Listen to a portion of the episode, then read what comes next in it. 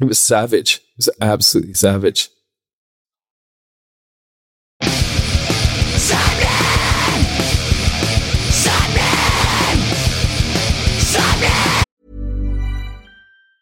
Hey, I'm Ryan Reynolds. Recently, I asked Mint Mobile's legal team if big wireless companies are allowed to raise prices due to inflation. They said yes. And then when I asked if raising prices technically violates those onerous two-year contracts, they said, what the f*** are you talking about, you insane Hollywood ass f- So to recap, we're cutting the price of Mint Unlimited from thirty dollars a month to just fifteen dollars a month. Give it a try at mintmobile.com slash switch. forty-five dollars up front for three months plus taxes and fees. Promo rate for new customers for limited time. Unlimited more than forty gigabytes per month. Slows full terms at mint mobile dot com. When you're ready to pop the question, the last thing you want to do is second guess the ring. At blue nile dot com, you can design a one-of-a-kind ring with the ease and convenience of shopping online. Choose your diamond and setting. When you find the one, you'll get it delivered right to your door. Go to blue nile dot com and use promo code LISTEN to get fifty dollars off your purchase of five hundred dollars or more. That's code LISTEN at blue nile dot com for fifty dollars off your purchase. blue nile dot com, code LISTEN. You're listening to Sapnin Podcast. Sapnin! Sapnin! You are listening to episode two hundred twenty-two, all the twos, of Sapnin Podcast, featuring myself, Sean Smith, and my good friend, Morgan Richards. Yes, it's me, Morgan Richards. And um, give me, like, something... Ah, oh, for like, fuck's sake. Ah, oh, whatever. Cool. Sorry, I've gone scatterbrain a little bit there, but don't worry, because the guest we have on this episode will make you feel Why like you you're falling going? in love. Are you still, are you done now? Are you I'm done? done now. I'm done.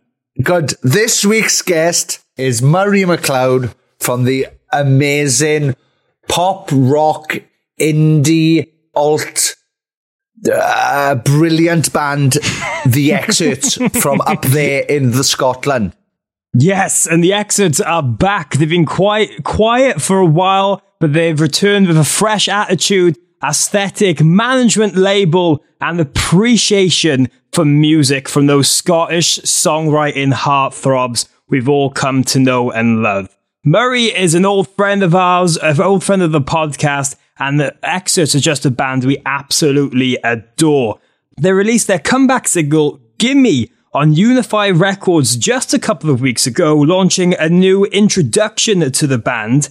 But on this conversation, I think we have not one, but two massive scoops, two exclusives to share with everyone.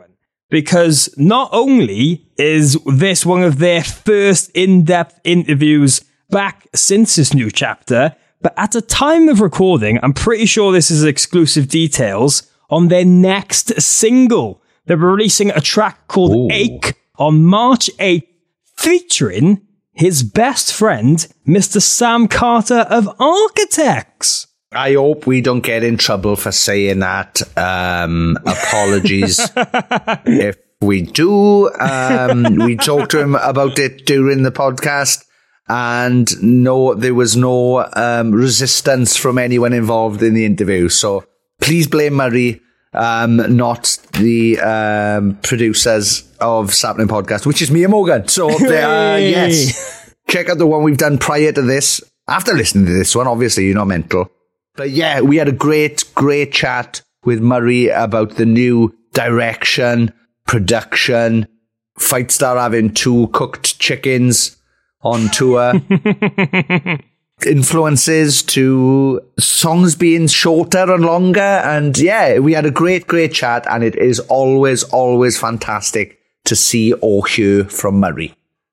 Yes, he's someone we love very, very much. Hashtag blame Murray if uh, anything goes wrong. But Ache will be available March eighth, and when this episode comes out, it's available to pre-save already on Spotify and Apple, uh, so make sure to head over to the Xcerts and Unify social media for all the details on that. But throughout this conversation, we're going to get into all sorts, from the direction and mindset they're currently at, to some more new album secrets, going through an identity crisis, some very early learning curves, how Murray originally started as a drummer, polarizing online comments, the weirdest gig they've gotten paid not to do, and I even uh, ask a question about one of my favourite songs of theirs called Aberdeen nineteen eighty-seven, taken from their first record.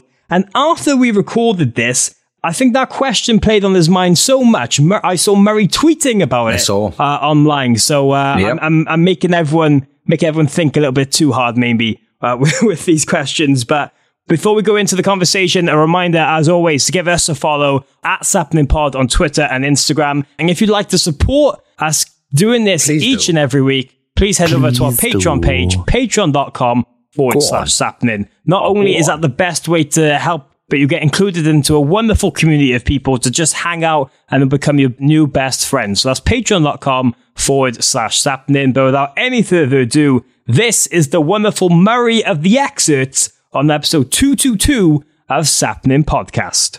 two twenty-two Sapnin! Sapnin! Ah, oh, I like Murray. I really like Murray.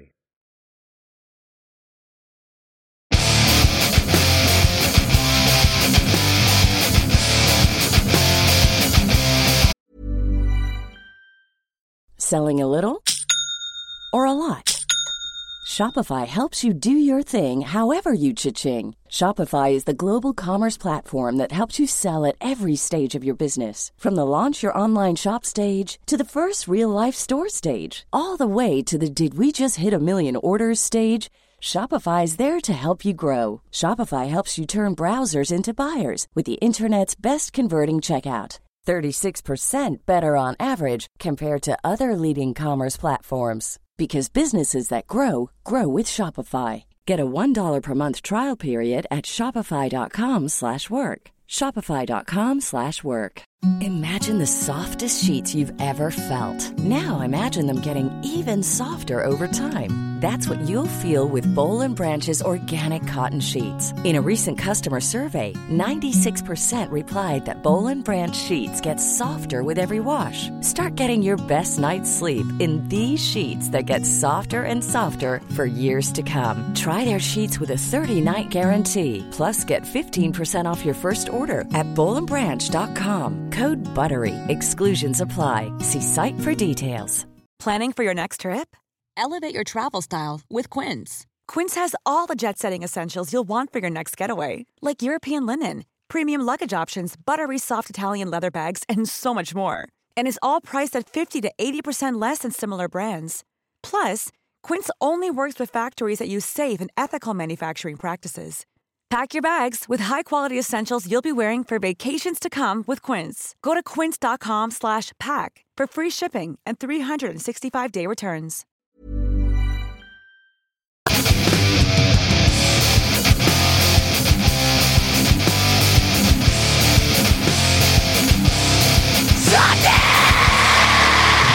Sapnin! Sapnin! What's up? Oh, I'm meant to say Sapnin. You, yeah, of course you, you are. Yeah, you've been you just said it. Come on, man. Jesus oh. Christ. God. Well, anyway, this week's guest was Murray from the Xcerts. Um, they got a new album out. Uh, that's it, really. Thank that's you, it. Sapnin. yeah, no, Murray, how are you? I'm good, apart, besides from the deep shame of letting you boys down. I'm good. I'm doing good. There's no, it's fine. Yeah, there's no letting us down. You'd have to, you'd have to work very hard to let us down. That's yeah. true.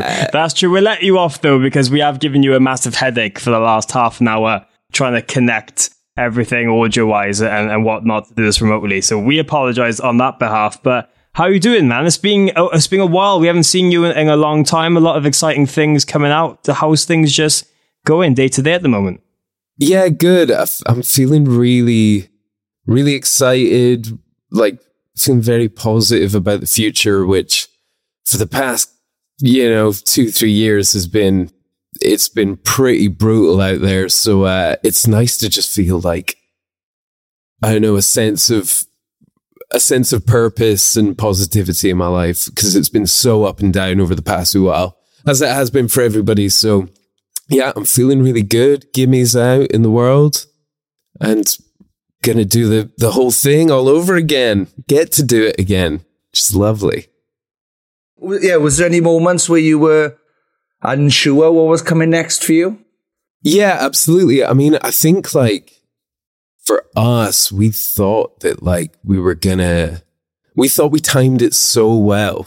We were like, you know, basically had demoed, written and demoed the records right up until the point of the first lockdown. And we were like, boys, we've, we've nailed this. We have absolutely timed this to perfection. We'll, you know, we'll sit on the songs for three months and, you know, we'll, we'll put them under the microscope. We'll get them as great as possible. And then we'll be in the studio in like three months time. We're good to go. No, no, no, didn't quite work out. And then, and then when, you know, things opened up again, it, it, it there was a whole new batch of problems for us with kind of like really mundane businessy stuff. Uh, kind of had a deal on the table that got pulled, and then we were kind of in limbo for a while whilst making the album. So basically for us, we, we said to ourselves, right, we've we've waited all this time to make the record. So let's just record the record over the course of, I think it was a year. It ended up taking us just because we wanted the freedom.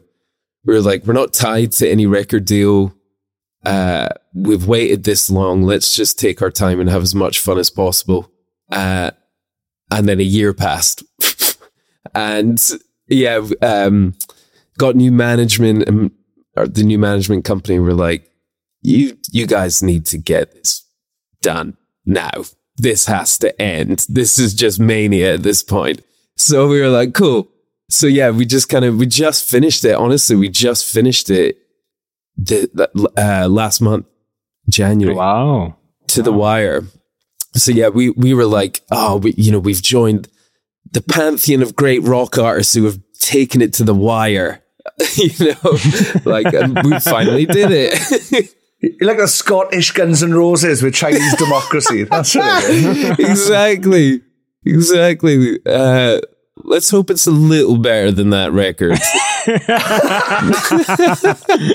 the best record, surely. I don't even know if I ever... Do you know what? I don't even know if I've ever listened to that record all the way through. Probably not. Anyone has, really. Probably it was best really fucking long, No it? way. I don't think... Have many people? No, many? I don't even, yeah. I doubt fucking Axel has. I doubt Axel has had a policy. Yeah, so that's where we're at.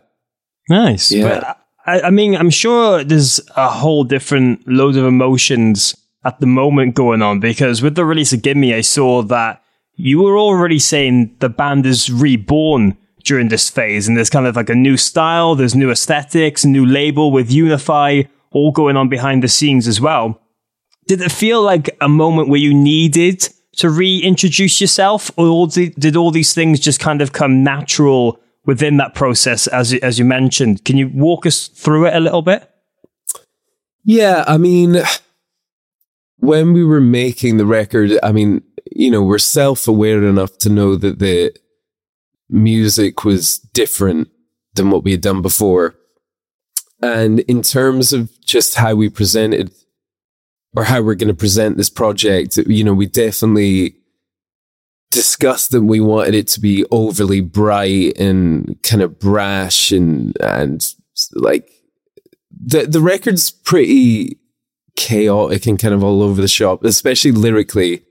It's kind of, uh, it's pretty messy. Like lyrically, it's pretty messy. So we were like, let's do that.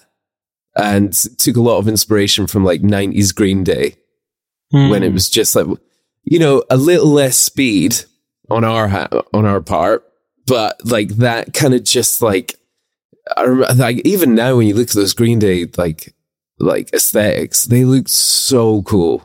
Like in the nineties, I know they were really fucked up, but like they just looked great. So we were like, let's do that. So we took big inspiration from that and. Um, it was definitely like a, there was purpose to it in the way that it looks, and the whole rollout of this album will look a very particular way. We just wanted it to be like, I know I've just said we took inspiration from another band, but we did very much want it to be one of one. We wanted it to just be, this could only be the Xcerts. So yeah, that's how we felt about it. And we, we, we felt like we had a bit of an identity crisis after our last record. Uh, in that we definitely thought we should present ourselves in a certain way, like look a certain way. And when it came around to making this record, it's just like, we're going to do whatever the fuck we want to do because that's who we are. So, yeah. How did this signing to Unified um, come about? Because uh, just before you announced that you were signed to them, uh, they were doing that kind of like secretive, like, we've signed a band. Who do you think it is? And I, I didn't know, I didn't know at the time that you'd signed to them, but I'd sussed it out through the clues. And I How'd was like, do? Yeah. And I was like, I can't post. If I post about it, people are going to go like, you've got the inside scoop, you prick. And I, I had no idea whatsoever. But then I saw it and I was like, that's the fucking Xcerts. That's it. Can I tweet? Can I tweet? And I was like, if I tweet now, people are going to go like, you prick, I can't believe you did that. That's super selfish. But yeah, how did um, yeah, how did that come about? You would have also been buried alive by the metal co- the metalcore community for saying, how dare you think that Unified would sign this fucking band? How dare you? And everybody, it was funny because I was, I was reading the comments and like so many people were trying to piece together because they saw the passport, but they just saw Ireland. So they were all trying to like think of these like Irish metalcore bands, and it was like, oh damn, you're gonna be so upset. And lo and behold, they were. Who would have thought? Uh, Who would have thought? They had Scotland's premier metalcore band instead. If only they knew where I'd come from. I used to play drums in My Mind's Weapon. You have no idea. Yeah. My credentials. My credentials, man. Um, so funnily enough, it was, so our A and R guy, um, Leander, I've known him for years. He used to manage Architects. He used to be in Hiding With Girls. Yes, yes. He used to sing in Hiding With Girls, and he also looked after Neck Deep and Lower Than Atlantis. And anyway, I hadn't spoken to Leander in a long time. And when we were kind of going through it with our previous label, I was out one night with Sam Carter from Architect. That was so weird saying his full name, but I didn't want something to dick. Sam Philip Terrence Carter. Sam, I don't know what Samuel name. David Carter and I were out having a drink. Um, so I was kind of just telling Sam what was going on, and he was like, you need to speak to Leander. And I was like, why? We've got management. He was like, no, no, no. He does A and R for Unified. That's who we used to be signed with. And he was like, I think he'll love it, even though that label isn't necessarily like, I don't know, wouldn't seem like a comfortable fit for us musically. So at that point, I was just like, you know, fuck it. I'm going to, I'm going to reach out to him. Just send him five songs. He might know somebody that he could put me in touch with, you know? So I sent him five songs and he came back just like so passionate and overjoyed about what we had done. And he, from the off, said, I have to sign this. And he's like, I have to get it through, like, I think there was maybe like four stages of people he had to get it through. And honestly, it was so quick. It was over and done with in weeks, really. Like of them, like sending us the offer. Uh, so we were just, what? This is weird. Like, that's it. That it's just done. Like, and especially with a label like Unified, I know all about Unified. And I think it's so, so cool that they wanted to branch out.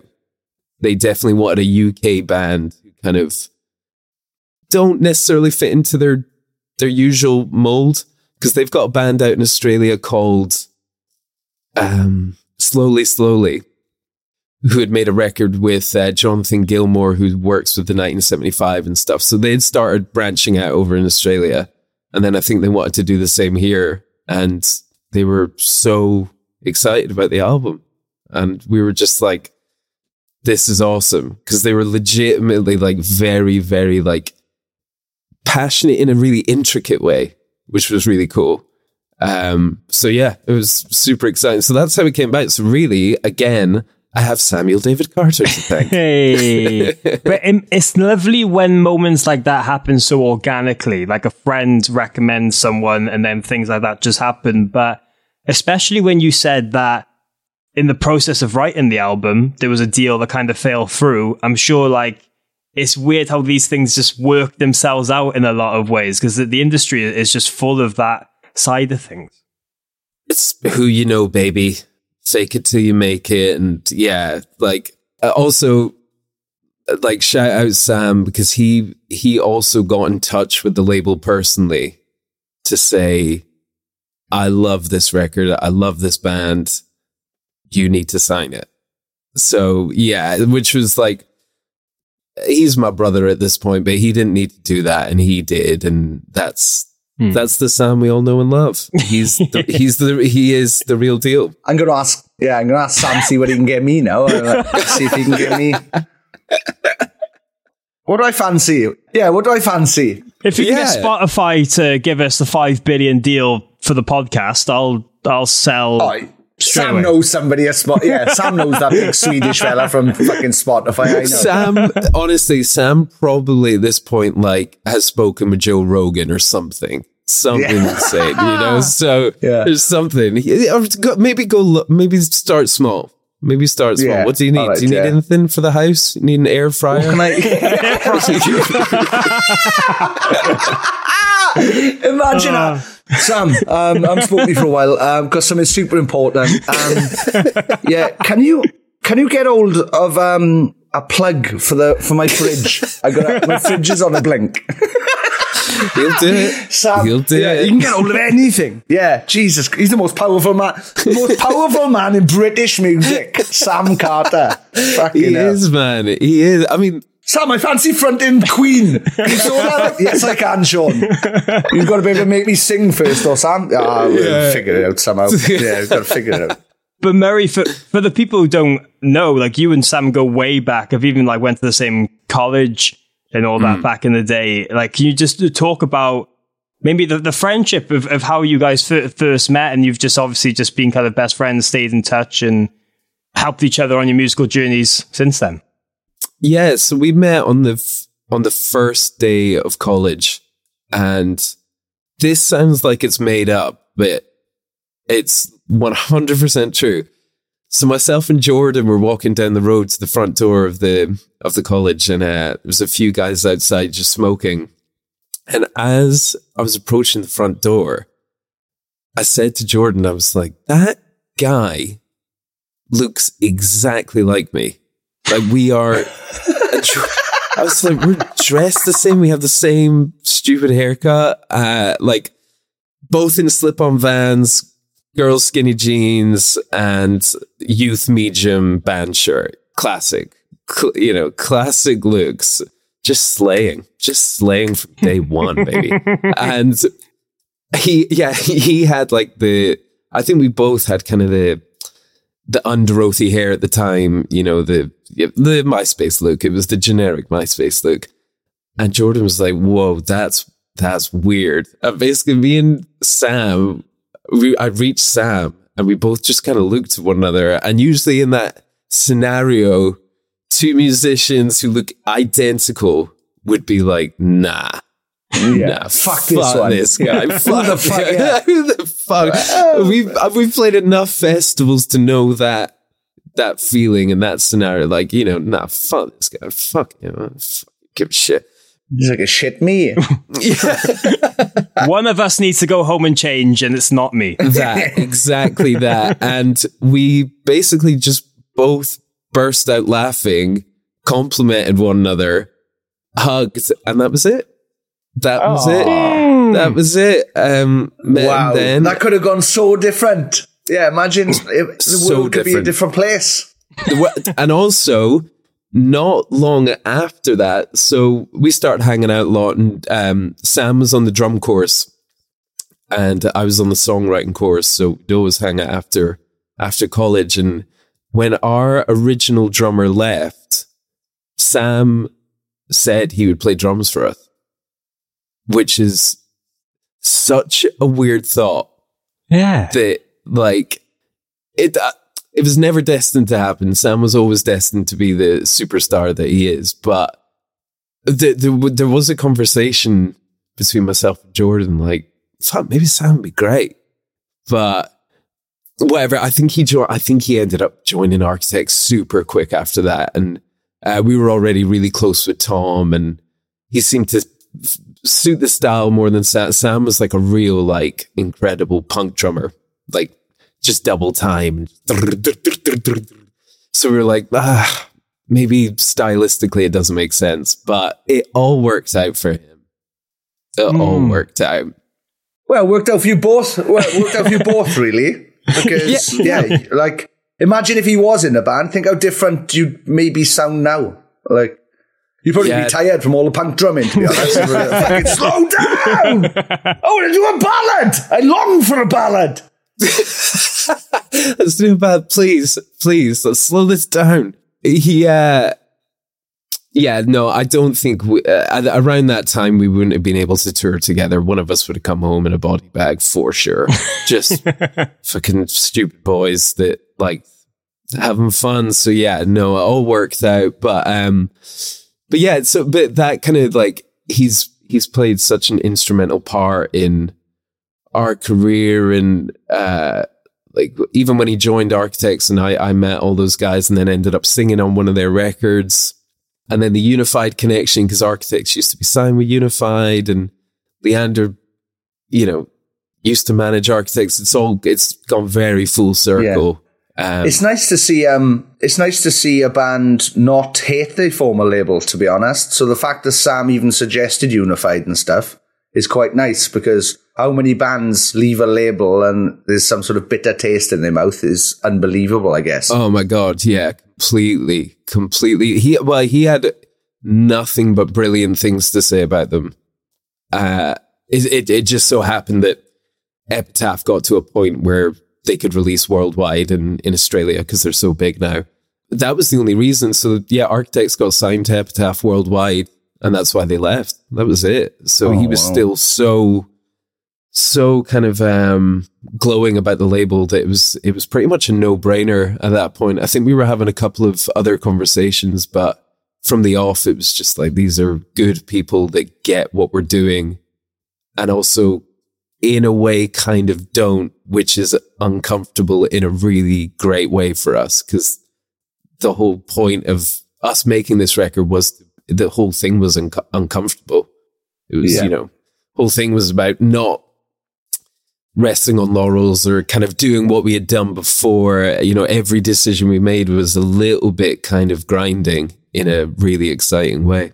Yeah. Well, I love these kind of back to the future. If you step on a butterfly, the world changes as we know it moments. And it, it seems like mm. there's, there's so much to that throughout your career. But speaking of those really early days, before you decided to really be a full-blown vocalist and a songwriter, am I right in saying that your mindset was stuck on drumming for a long time? Mm, yeah, originally I was a drummer, and yeah, I, th- I think I alluded to the fact I played drums in a metalcore band called My Mind's Weapon. I'm not on any of the recordings, so anything you hear isn't me, because I couldn't really play that kind of thing at all. I just, they shoved me behind a kit and I had to figure out how to play double kicks real quick. And then I got, I got turfed out of that band because I got, I got too stoned before a show, and uh, it, it was, everything uh, was half time. Everything was, was half time. uh, yeah, like, bah! You know. Hadn't even set up my cymbals, and you know, no, no, no. I was, um, I was, tr- I was trash, and it was a complete c- car crash. And I actually thought it was a really sick show, and went down in a- a- Aberdonian folklore yes. of how dreadful I was. Um, oh no! So yeah, that was that was that. That was my time in the metalcore scene. Do you, um, yeah, do you get flashbacks if you ever sit behind a drum kit now? You're like, whoa, fucking. Shouldn't have had that Jamaican cigarette. I was, I was also in a band. That band was, uh, there was maybe a six piece, five piece. I think they were a five piece. So I just had like four, because I was really young at the time. Uh, I just had four uh, adults staring at me. Like with being that, stoned. Yeah. The, yeah that, you don't need the pressure yeah. of that. Yeah. With that look of, Oh, paranoid anyway. Dude. Yeah. ah, you know, I, I forgot how it starts. I'm going to go one, two, three, four now and see what comes out. Ready? One, two, three, four. I think in my mind, I absolutely killed it. Of course I did. Hmm. Hmm. I was like, fucking dude, like, let's all just chill out and just enjoy the moment, man. Why this are you so angry, man? Why Guys. are you so Guys, let's do a Jimi Hendrix cover now. Come on, let's just fucking, let's just loosen up, man. Why are you so angry? Come on. You know, that. It was that. Uh, so, yeah, subsequently got turfed out of the band, which made complete sense, musically and personally. But, yeah, the Xcerts had started before then. But, yeah, originally I was a drummer, but... um. Uh, I think I caught the frontman bug pretty early on. Like played played drums for a few years, and then in a in a couple of bands. And before I knew it, I was I was you know asking for the mic to sing behind the drum kit. Phil Collins, you know, syndrome very early on. And so uh, before I knew it, I was like, I I want to be out there jumping about, shouting into a microphone. So yeah, and I also don't want to be carrying all of these fucking drums up that's all true. Of the stairs of the venues I got to get to. Oh my true. god! Oh my god! I I feel so, I'm I'm in adoration of drummers who are still doing it. I still see like students and stuff, you know, wheeling their drum kits in trolleys to a gig or to a rehearsal. It's just like, oh my! I like I remember those days so vividly. Thankfully, we had like really supportive parents who would drive us, which is so good. They drive us everywhere around Scotland. But yeah, seeing people just lugging gear, it's like, oh, I feel for you. But fair play, good, a good, uh, I don't know, a good test in like determination, self will. Like if yeah. you're going to do it, it's it's it's definitely uh, one you have to commit to. It's an instrument you have to commit to. There's no just half-assed. Oh, yeah. You know, no. you, some people just half-assed buy a guitar and pick it up every now and again and stuff, and you get it. Cool, it's a hobby. But with drums, you can't really just keep that shit around and not use it. You also can't be like, oh, do you know what? I'm going to take half my kit today. I can't be bothered. Like you can't be no. like, oh, I'm going to take one tom. I'll take no, one tom. I can't be exactly. bothered. And like also with the drum kit, you know, like the amount of times when we were younger, you'd arrive at a venue and be like, oh, I forgot my guitar lead. Or I, for- I, I don't have a pick. I used to ask touring bands for picks all the time. And I, I have a little list of bands who became quite successful, who I know gave me a pick and who didn't. Ooh. And some of those, some of those pricks' careers have died a brutal death. And it's because yes. they didn't give me a pick. So who was the, um, who was the most, uh, oh, yeah, who was the most famous oh, no. person to give you a plectrum? I have a feeling...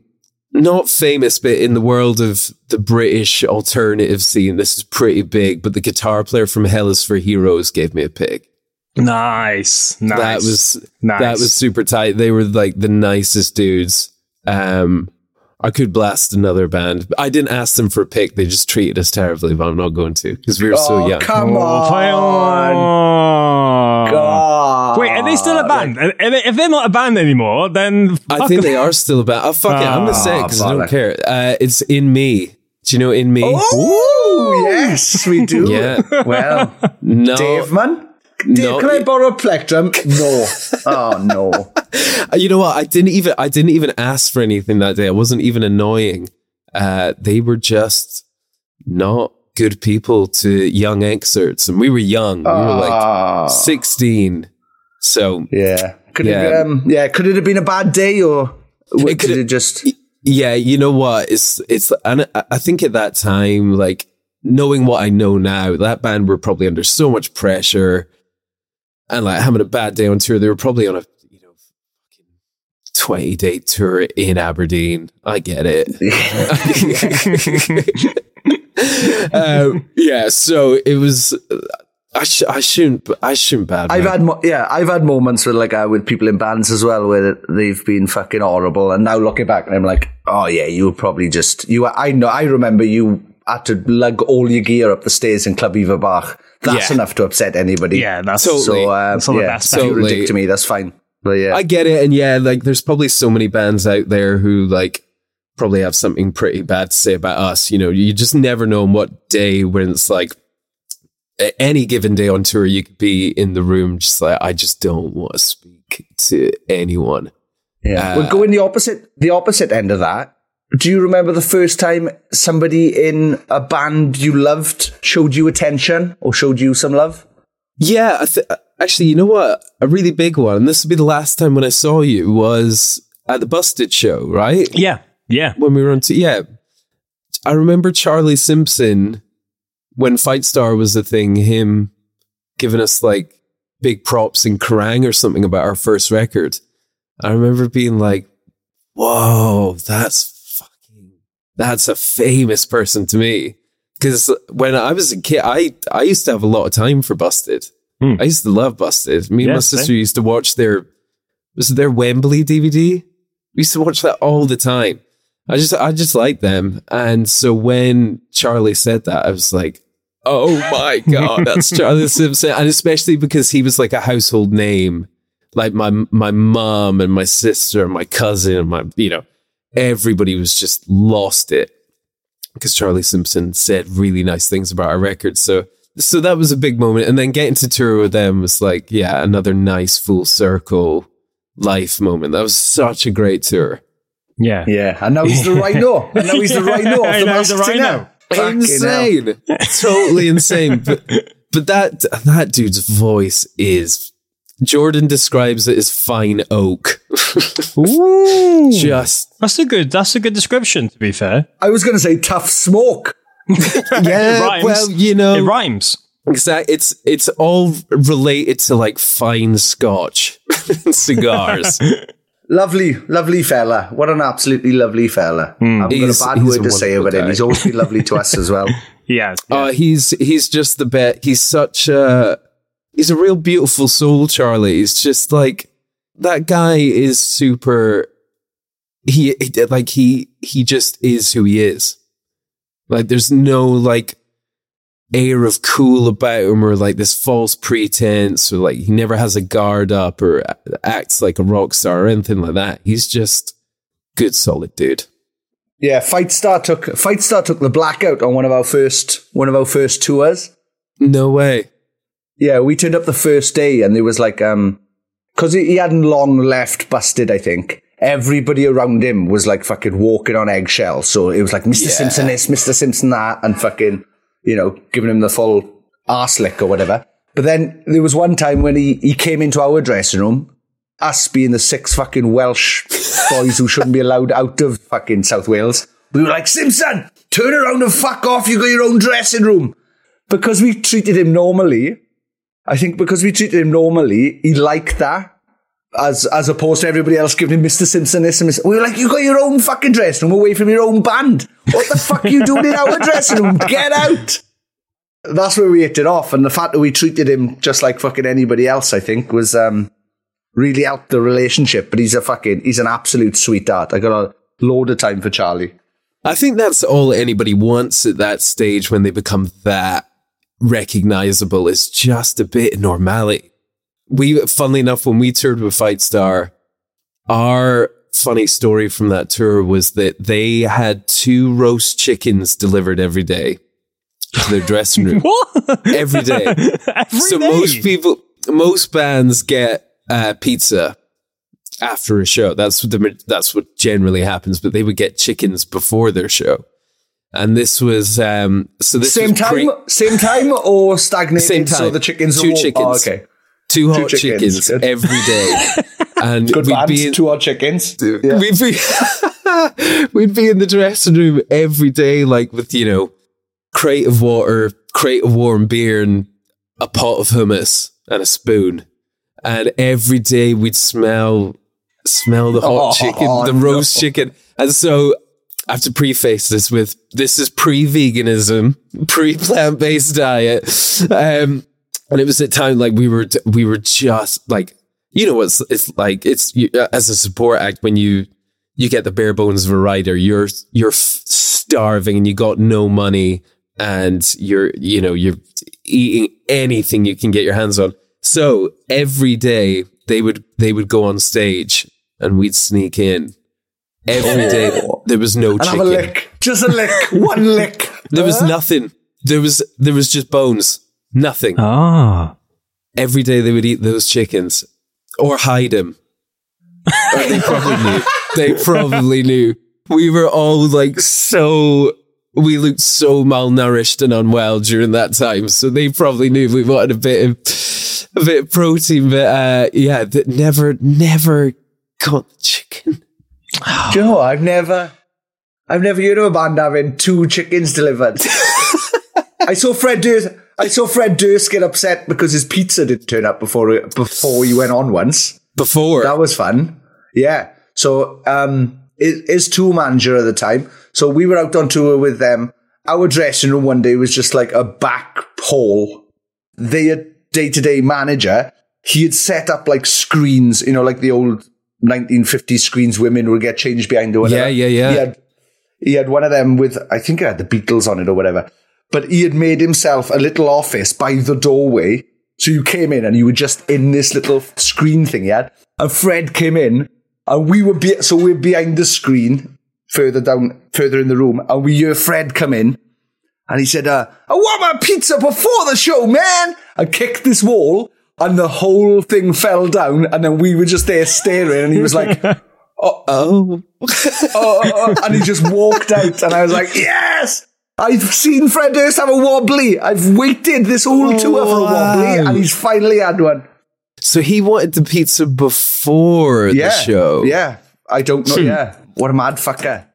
Yeah. Going on with a stodge, like, yeah. That's, that's like, um, the, uh, that, that's some sort of like the, the carb equivalent of James Brown demanding his fee before he goes on stage. yeah, like, yeah, yeah. You know, yeah. Like that to me is some of the coolest shit ever.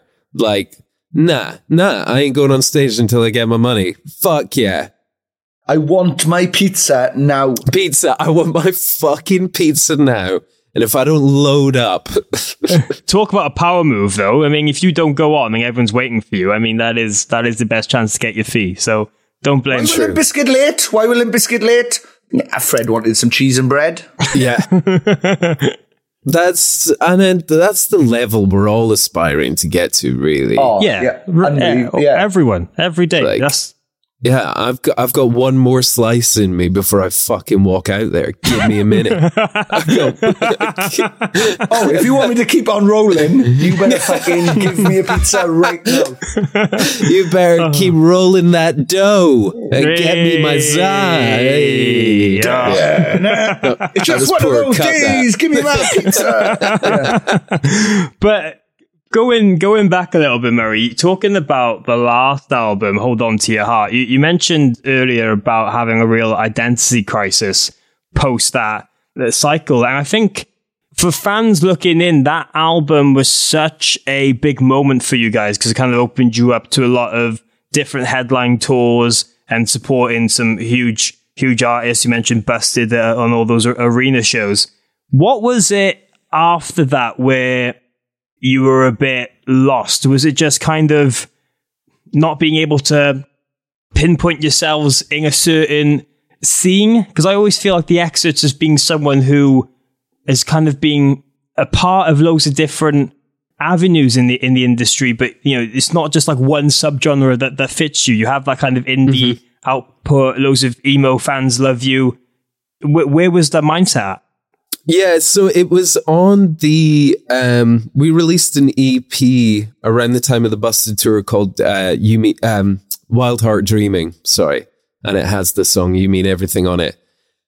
And I think it was kind of, it was like the perfect storm around that time for us to kind of panic. Because we got the Busted Tour. We we weren't too sure how that was going to go down with kind of our, our core fan base. And then we released the E P, which was just like, it was just an E P of B-sides. But around that time when we released them, I started to worry that they just sounded a little bit safe, plain almost. So we went and did the Busted Tour and had such a fun time playing in those rooms because we'd never played arenas. When you play, like, Hold On To Your Heart was built for those mm. rooms. Mm. And so we each night we were like, oh my God, it's, it's coming to life. This, this is, you know, this is what we dreamed of when we made this record. And we're here. And like, I thought we killed it on that tour. I thought we played great. We were really confident. The songs translated really well. And people got really into it. Made a lot of new fans, and then we went straight onto a headline tour to promote this new E P, and all of a sudden we were back in like three to six hundred cap rooms, and on stage I was just like, "Wait, who who who am I meant to be right now?" Because we're back in kind of like punk rooms, and that's where we came from. But all of a sudden we're like, I'm fucking donning white trousers and leather jacket and shaking my hips and uh, trying to do like a Jagger thing. And then all of a sudden I felt like really embarrassed to be doing that in a, in a smaller room.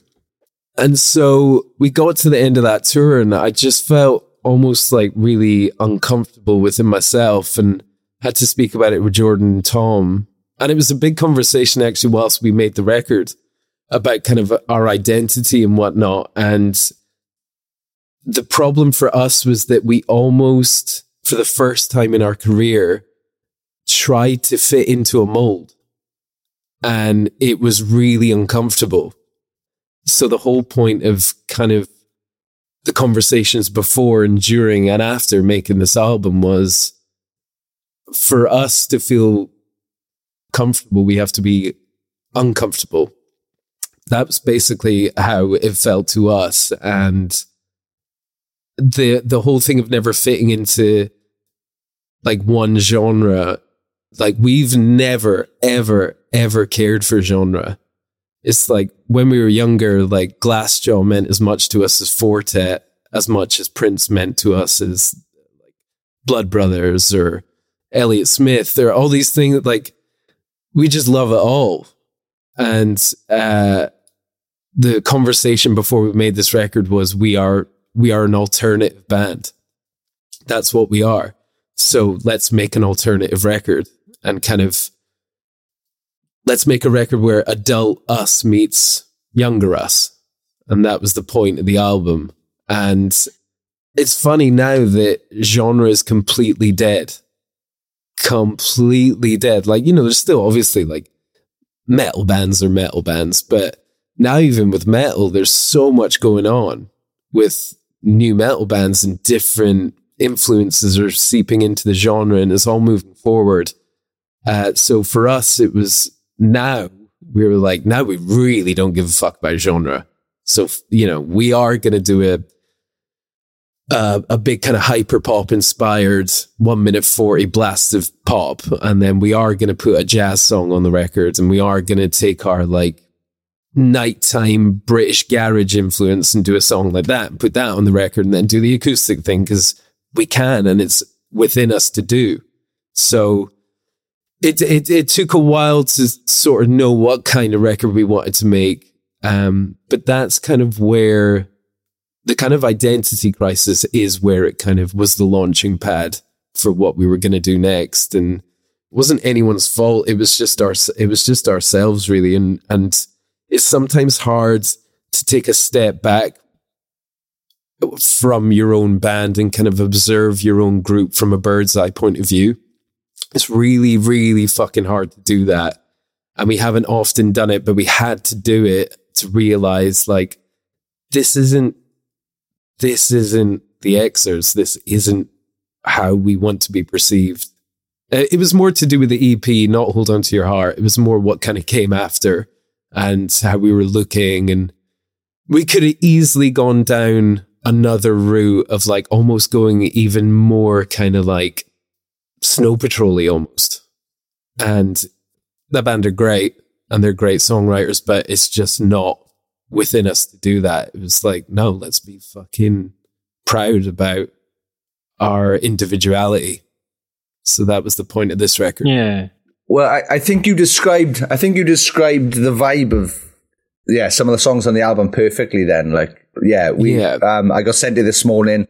Um, I've had a listen. And um, yeah, it's fantastic. Well done. Oh, thank you, dude. Um, like you mentioned those hyperpop moments and stuff and shorter songs. Was that um was that a conscious decision? Yes. Yeah, we fucking wrote a record for TikTok and oh, Unified. No no no. no, no, no, sorry. I'm I'm making a joke there about what okay. people have said online. Uh, oh, because there's, uh, I know, dude, this is the first time we've released a song that has been polarizing, and I fucking love it. I love the conversation because th- throughout the whole time we made this new record, Steve Ansell, who plays drums in Blood Red Shoes, he he produced the record. So for, I kid you not, for a year, about three times a week, he we'd be recording something. He was like, I they have to hate this. They have to hate it. You have to be a hated band. Like he was like, you're t- it's too safe for you guys. You've always had a like free pass from journalists and people because you're in this lane and pe- you know, very safe lane, and people are really kind about your band. He was like, it's fucking time for people to hate you. And yeah, we were always like, off. yeah, yeah, exactly. And we were always like, yeah, yeah, yeah, we get it, we get it.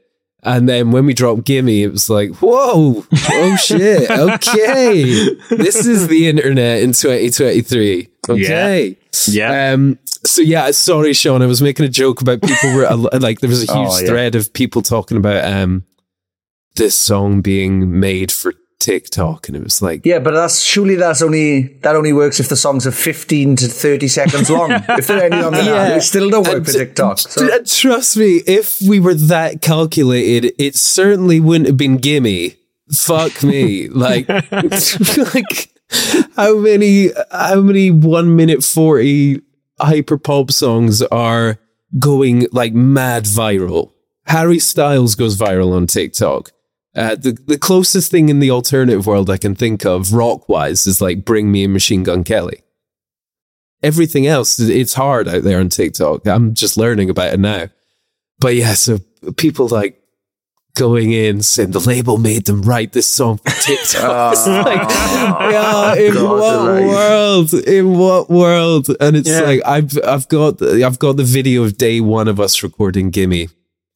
And I, I found it the other day because we wanted to post it on TikTok, ironically. Hey. uh, and it, we started writing that song in July twenty twenty. I didn't know what TikTok was. Yeah. Then I, TikTok became a thing really in what, like twenty twenty-one? Mm, really? Yeah. Like yeah. a real thing? Lock, lock, yeah, lockdown really is when exactly. people started really going on about it. Yeah, so um, yeah, I was not educated in TikTok. It's just uh, I'm still yeah. not. I still refuse. I'm too old. I'm not having it. It's we don't have, we don't have a choice. God damn it! I'm so jealous. We don't have a choice. You guys should though. You should. Well, I po- no, we did once. Yeah, I posted.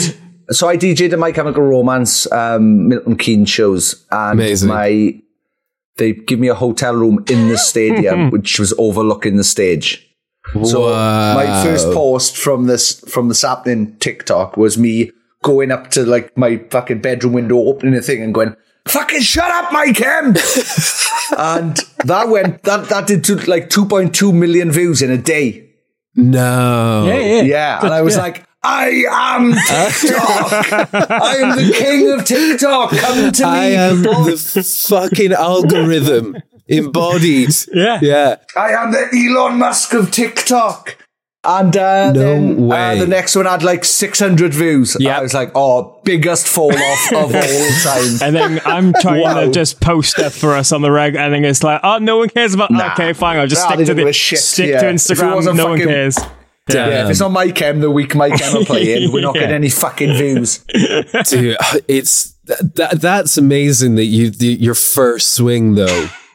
Oh, completely. Like, I was like, oh, it's this easy. Swing. Oh, I'm going to be a millionaire in no time. Uh, wrong. Uh, wrong. Wrong. No, it's, we, I mean, TikTok's funny because it's just like our, our most viewed video on there is me skanking to Less Than Jake in the studio. That's where we're at. That's where we're fucking at. And I, that video went up and it's not had like crazy, crazy views, but like in comparison with other, our other ones, like I said to, I said to our team, I was like, fuck me, I can't wait until we have like the nice professional videos of Gimme going up on TikTok, and, and then they went up nothing because they don't like it. T- TikTok, the algorithm doesn't like it. They want raw footage. I was like, God damn it. I can't be skanking my way through our career. I ain't, I ain't bringing it back. That's the thing. You'd have people, you'd have people coming to your gigs going, "Oh, oh, you come and see that boy who skanks on TikTok tonight? He's got a band. Yeah, he, he, I've got a band. Yeah, the, the name of the TikTok is the band. Yeah, they've got songs and stuff. Their own songs as well. Oh, I don't like bands with their own songs. Oh yeah, TikTok. Is he? What, is he not just going to skank to ska punk from the nineties? Yeah, no? yeah. Uh. I, d- I tell you, it's it's going that way. If the album flops. Yeah, you'll have to come back on for encores and start doing fucking TikTok dances my, or whatever. My, uh, oh, no. my, bizarrely, my ska knowledge is pretty good because back in the day when we were coming up, like Moon Ska Records was a huge thing. So we used oh, to support yes. all these fucking like Whitmore and Mixed Witch and King, oh, King wait, Prawn. I put some of these on. I put some of these on. King Prawn, yeah. Jesse ow, James. Ow.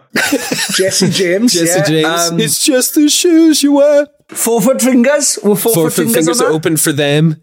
Um, wow. Who else was there? Um, oh my God. There, well, Cap Down were sick. They were fucking unreal. Um, Adequate seven. Do you Adequate, Adequate seven, seven? Yeah, Adequate seven. Oh my God. Howard Somewhere between Scar Stevie. And Refused.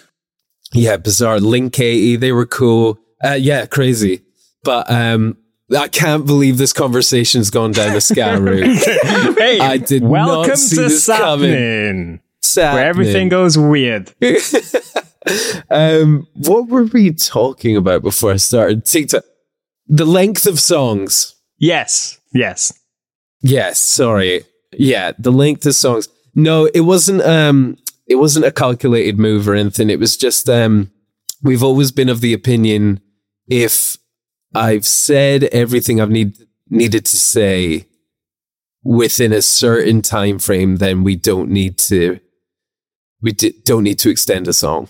If I, it, you know, and, and the whole point of Gimme was just meant to be like a, like a little explosion of just fun, just a one minute forty of like, What the f- what the fuck? What's the you know just just a, a blast like honestly we just wanted to make our own version of Holla Back Girl. It was like super Pharrell influenced and just wanted to do that but like really gnarly guitars and just repeat itself like really really basic song structure like almost like early Beatles structure wise like it's just three different parts repeated really um, but that was the whole point. It was like let's do as much as we can with as little as we have. And we also thought like all these sections individually are so cool. I just want to hear them again. So, um, yeah. And then there's like, I think there's a couple of other shorter ones on the record. Uh, again, didn't feel right to extend them. Even, even eight with Sam, it just, uh, there was questions about maybe repeating a chorus, like a, a double chorus, but just didn't feel right. And that's all you can go on in the studio's instinct. And it was easy enough for us to like, you know, extend a chorus and hear it back. And it was just like, it's not right. It's more like, I'd rather people get to the end of a song and go again, again, again, again, rather than like a six minute opus that, where they're exhausted by minute two, and, you know? So, so yeah, it really wasn't calculated or that thought out. It just, the explosive moments had to be as fun and as short as possible for us because it was like we just want a burst of like bombast and then gone mm. and then on to the next one. So, well, I always feel it's a testament when those comments are polarizing of people absolutely loving it and can't get enough of it, or there's people angry that the fact that you've got a colorful jumper on instead of a, of a leather jacket. Or, the jumper too key. I couldn't believe the jumper yeah. too key. I thought it was a guaranteed like winner. I was like, fuck yeah, this jumper is great. Nope. Got heat for the jumper. People jumper. will pick up on the littlest things and it's, and it's crazy. But Murray, as we uh, start to wind down on this conversation a little bit and talking about um, your songwriting, there's one track in particular I kind of wanted to get your take uh, on from your back catalogue. And every now and again, when we get a guest on whose music I've experienced a lot in my life, I always like to mention there always seems to be like one song that is more dedicated for your core fan base than anyone who's just kind of listened to singles and everything. And for the Xcerts, I always think that's Aberdeen nineteen eighty-seven, because yeah. I feel that's become such a cult track for people who attend your gigs regularly, who always want it in the set list. If it's not in there, it, big staple part of the show is missing. You just got to look at your festival appearances from places like two thousand Trees, for example, and it's become such a, a rich history track. Um, do you feel that's more of a song for those diehard fans of yours than anything else? It's an interesting one with that song because, yeah, you're right. Over time, I think I think maybe two thousand Trees Festival had a lot to do with that song kind of doing what it's done. I remember when we first played there, playing this tiny, tiny tent to like one hundred people crammed in. They used to have this, I think it was called like the Leaf Stage or something like that. Can't remember. Anyway, it was a tiny tent. It was rammed and one hundred people were there just screaming that song. And we were like, whoa, this is, this is weird. Because at the time down in England, we were really struggling to pull people. We were like, whoa, look at that. one hundred people there screaming that song. And then each year we went back, the crowds got bigger and bigger and bigger. And the sing-alongs to that song in particular got bigger and bigger and bigger. And I always find it really funny because I can't really listen to the recording of that song because I, we recorded it in my friend's bedroom and I had a cold. And I I think I sound so bad on that song that I can't imagine anybody hearing it for the first time at, say, somewhere like two thousand Trees Festival, going back and listening to that recording thinking, this is fucking red hot. like, like, I just think it's such a... I sound horrible on it. Like, and I actually, funnily enough, a couple of years ago, re-recorded it. Uh, and this was interesting because it was a much nicer recording and it was a bit more, a bit more adult, I guess. And I added some different textures to it and I sang it in a different way. It was a, a little more tender and hushed. And I, I listened back to it and was like, doesn't have that thing. Just doesn't have that, whatever it was that we captured in that recording. It just doesn't have it. It's lost the magic. So we'll probably never put it out, but yeah, it's it is a fascinating thing to watch that song grow and grow and grow. But it's not done like mad numbers on streaming; it's just live, so it does make me think that people maybe listen to it once and go, "Yeah, I got it, got the lyrics, I got it. I'll just sing along the track. That's enough for that." Um, but I think that song to me is like a, just from my point of view, it's it's like a really beautiful snapshot of a moment in time, and it very much feels like. Uh, It feels like an a photograph, how, you know, it feels like, yeah, almost like an audio photograph to me. It's it's very much like a specific moment in time. And I think it's it's a very true story. Like there's three different stories in that song. And each verse is a different kind of tale that all ties together with the chorus. So I think, yeah, each verse is like a specific snapshot that people can relate to. It's all about re- relatability, right? So I think it, um, yeah, there's a lo- there was a lot of nostalgia in it, even when we wrote it. It's so weird. Like, I can't, I can't explain that. But yeah, I'm just glad people appreciate that song because we still love it. I still love playing it. I'm really proud of that song. Just wish I hadn't had a cold on the day of well, recording. Well, that's the thing. I, I bring it up because there's been so many times like seeing you live or at Trees or anything like that. And you just kind of take a moment to look at the crowds belting it. You know, it doesn't matter if they're drunk, sober, wherever. They, they've waited bits of the set to scream that back at you. And when you just mm. think like, it's not a single, as you said, it, it hasn't done mad numbers on streaming service. There's no music yeah. video for it. It's like, if you know... you know, kind of song. Yeah, it, it it really is, and um, I think it's it's it's a beautiful thing for us because I wrote that song not long after I'd moved from Aberdeen to Brighton, so the stories within that song are kind of set in two different cities, and it was during a time where I was really kind of missing Aberdeen and really longing for Aberdeen. So maybe mm. that's why there's like a hint of nostalgia in there, or or se- certainly like a sense of longing. I remember writing it in my room and showing it to Jordan, and I actually was trying to rip off a Get Up Kids track oh. called Camp Ca- Campfire Kansas, and it sounds nothing like that. So that's always what happens. You try and yeah, yeah. you know, it's, it, it's, you try and rip off all the Batgirl, and you get Gimme. It's that kind of thing, you know. It's like it's uh, it's your own interpretation, but the influence from Get Up Kids was there, uh, and. So I remember writing it in this tiny little room in our first flat that we moved to and showing it to Jordan. He was like, that feels really special to me. And I think because obviously Jordan had moved from Aberdeen as well. And I think the two of us just thought it was like, good song. Just, you know, at its core, it was like, this is an interesting song. The structure is pretty interesting. And the fact that we still play it now, and it, it's getting like a bigger reaction than ever. It's it's it's genuinely like overwhelming. It is overwhelming to me, and it, it does make me feel really emotional because it was written from such an innocent, pl- uh, like an innocent point of view and t- and time.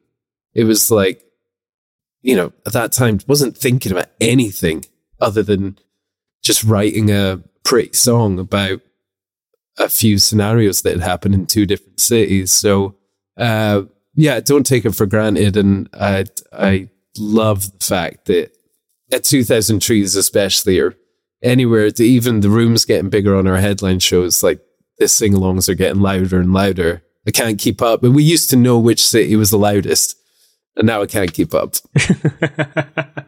What a what a fucking yeah! What a lovely problem to have! What a lovely problem to have! Oh, I, I, can't work, I can't work out which city loves this song the most. They all love it so much. Oh, do you know what? Oh, damn. I'm sick of it. Damn. I'm sick of London yes. singing back to me. Uh, coming, well, the, coming over here. What? That doesn't make sense.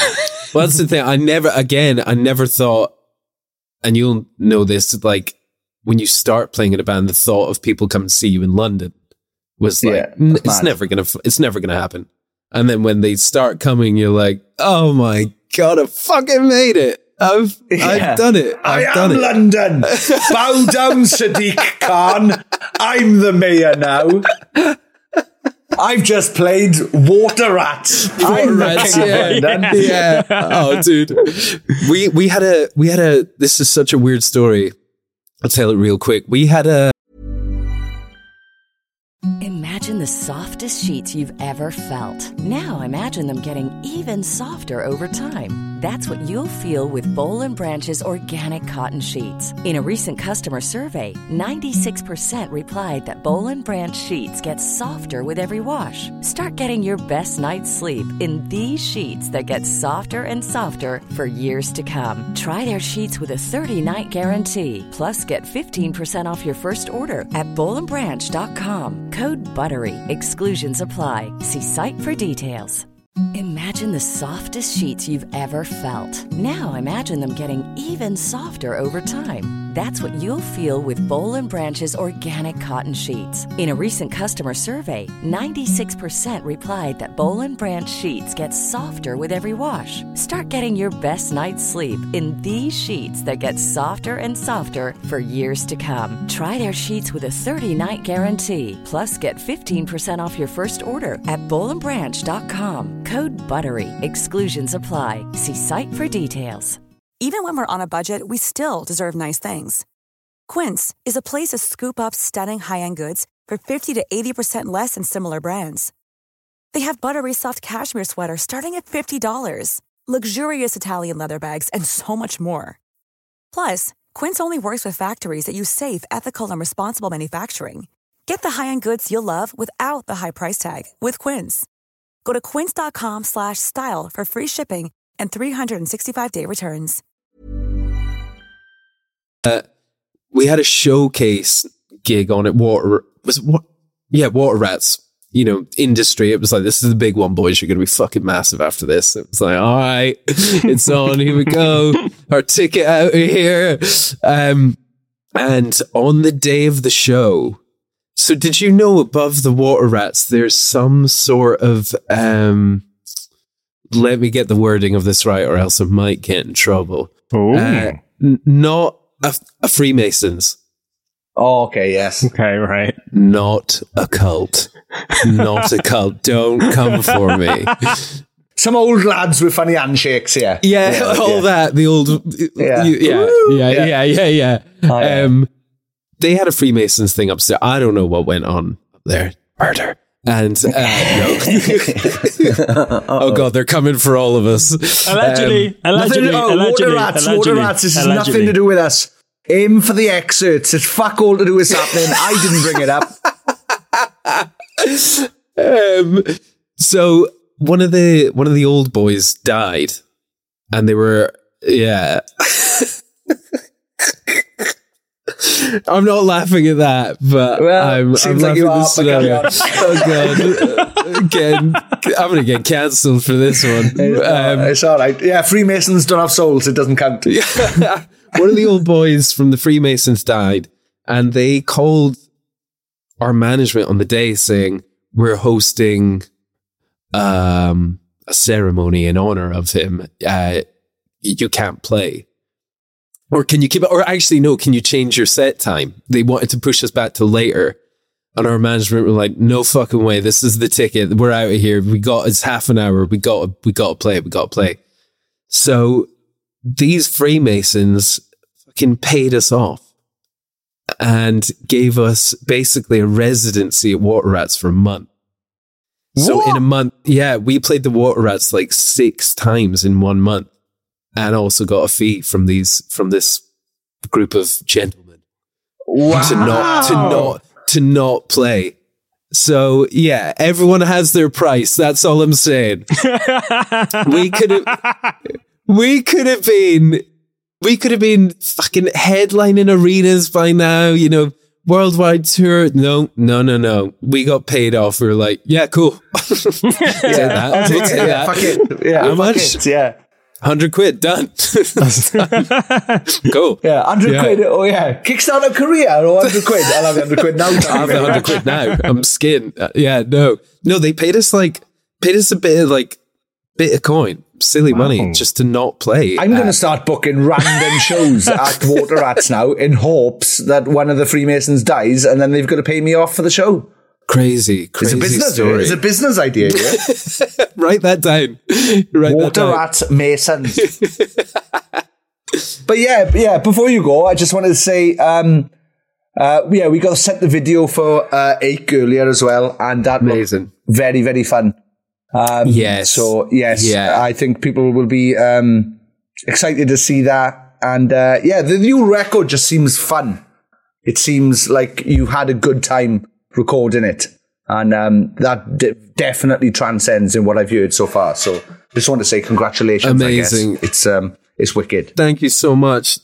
No, we love it, and like we're, yeah, I'm so immensely proud of it, and just kind of just still being able to release music this far into our career.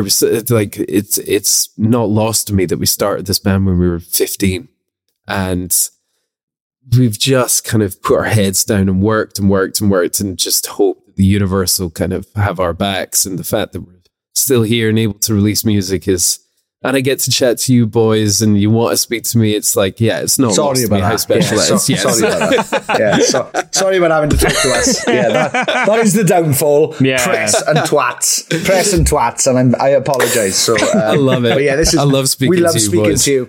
Yeah, we love speaking yeah. to you. This is always fun. You're always welcome yeah, on great. whenever you want, but oh, before we, so we wrap this up, Murray, is there anything else you'd like to just... let the people know, plug, mention, uh, please, please do. So I'm trying to think what's going to be out by this point. Uh, well, we've mentioned Ache and Sam's on the record. Uh, yeah, I mean, like there's going to be a lot of touring coming up. We're, like there's so many announcements coming up basically, but yeah, we got a new record coming, and Ache with Sam Carter's out. March eighth. Yeah, see what people think of that. If you don't like it, it's Sam's fault. So don't like that one. That's definitely on Sam. That's fair. That's that's a that's a good excuse as any. But Murray, always a pleasure seeing you. I'm so excited for everything to to come, and I'm sure we'll uh, catch up with you again very very soon. Amazing. Thank you so much, guys. I really appreciate it. I love you both dearly. You're listening to Sapnin Podcast. Yes. Woo! Thanks. What the fuck was that? Uh, you sounded like a firework being sick. Firework being sick. That's a new one. It's an, yeah, it's the Blackouts' new song title. There are no new Blackout songs. No, anyway, what a great chat again with Murray from the Xcerts. I love seeing him and hearing him talk about his bromance with Sam. He lights up, as we mentioned, uh, in the snippet of the video I saw. It's a very, very fun video featuring Sam from Architects. Yeah, it's just contagious. The smiling and uh, the fun they're having is contagious. So check that out. The song is called Ache. It will be out March the eighth. As always, thank you to Murray for giving us the time. Yes, one of the favourite people in music. He's so down to earth, and you can tell he just likes hanging out with us and uh, having a laugh about everything, which I absolutely adore. Ache will be available March eighth, as you mentioned, but it's available for pre-save on Spotify and Apple uh, right now. So go and do it after you finish listening to this episode. More details on uh, the album that will be coming at some point during the year. That's all we can tell you so far, even though we've already heard it. Ha ha ha, in your face, everyone listening. Over the Xcerts social media at the Xcerts and Unifies as well. So just uh, follow them and keep up to date with everything going on. The band will be performing at two thousand Trees Festival this summer, so we're excited to see them there. And we might have a surprise to announce with the Xcerts and or Sam too. That's all Why I can say. Why are you getting so fucking high? Cut down a couple of octaves. Higher, higher. Too high it is. Yeah, that was way anymore. Too high. Yeah. yeah. I think that last bit was for dogs only. So if your dog is listening to this podcast, um, I'm sorry that they now are in an outrage of excitement. Yes. So yeah, go and give us a follow at Sapnin Pod on Twitter, Instagram and TikTok, which we talked about earlier. Go run them numbers up, as the kids say.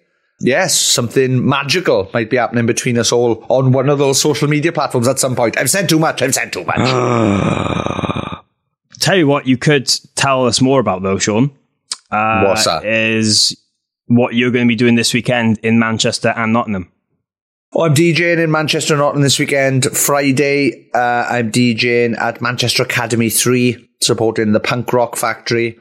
And then in Nottingham at Rock City the day after on Saturday, um, I'm DJing at the Punk Rock Factory show. And then after...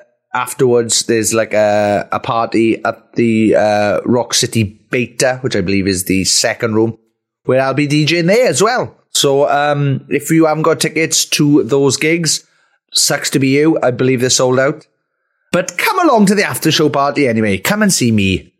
It'd be nice, wouldn't it? I think. I don't know, you know, if you like me. I don't know. If you, do you like me? If you like me... Tweet at us at Sapnin Pod. Yes. Well, they don't even have to like you. They just have to like other people's songs that you would. Pick. Shut up, man! I want to know if people like me. Oh, so spoiling it, um, will you? If you do like us, um, me included. Us? No, no, uh, no, no, no, no, no, no. I, I'm going first. Listen, I'm going first. You can do next week's one if you like All me. Right. Say yes. Anyway. Carry on. We're going to see. I was trying to seamlessly link us together and segue to our Patreon page at patreon.com forward slash Sapnin. Because if people do like us, that's the best ah, way to, to support us and keep this thing going and get involved, have a look at things behind the scenes, meet new best friends with the community, you know, all the fun stuff. Yeah, yeah, yeah. Ignore that bit I said about saying yes. Just go to patreon dot com. Sign up, now. Sign up for a quid, at the very least. Whatever you can... afford. Help the boys out, man. Cheers. Thank you very much. Tidy. I'm lost now and where to go. If you head to the description of this episode, there's loads of names ah, there that nice. You'll see that we thank. But as always, Sean's going to give a massive shout out to the elite members of our Sapnin Podcast Patreon community. Those are the people on the top tears. Thank you very much, Kylie Wheeler, Mayumi Leeway, Janelle Caston, Paul Hirschfield, Scarlett Charlton, Tony Michael, Dilly Grimwood, Kelly Owen, Natasha Morris, Nathan Croshaw, Mitch Perry, Emma Barber, Sammy G, Kat Besson, Dana Lasnova, Jenny Robertson, Murray Grimwood, Scott Jones, Amy Dawson, Amy Louise, Stuart McNaught, Stephen Aston, M. Evans Roberts, Caroline Robertson, Kate Patrick, Louis Cook, Martina McManus, Carl Pendlebury, Danny Eaton, James McNaught, Jenny Munster, Kelly Cannon, Jason Heredia, Emily Perry, John and Emma. Congratulations, they've recently got engaged. Thank you very much, Craig Harris, Kalila Keane, Ollie Amesbury, Adam Parslaw, Josh. Poo jokes aren't my favourite type of jokes, but they're definitely number two, Chris. Thank you very much, Alice Wood, Rhys Bowden, Kate Stevenson, Kyle David-Smith, and Connor Lewins. Woo! We love every single person in our Patreon community. Thank you for keep making this thing happen every week. And we appreciate anyone listening this far and just checking us out and supporting us. It means the absolute world. And of course, we'll be back next Friday and every week with some very special guests and some laughs to keep you entertained. Uh, I was going to try and make some jokes about Iron Brew, um, Haggis, Tracism. and Tracist. Groundskeeper Willie from I'm The Simpsons. I'm pro Scotland. I'm pro Scotland. Hi, th- this is the voice of Sean Smith. I am pro Scottish, despite what you might have just heard from Morgan Richards. Um, pro Scotch. Pro, oh, wow. They ate that as well. Anyway, thank you very much to everybody in our Patreon. This definitely wouldn't be possible without those guys. So thank you very much, guys and girls and gender progressives. Uh, thank you very much. Fucking Sapnin! Sapnin! That better have recorded this time.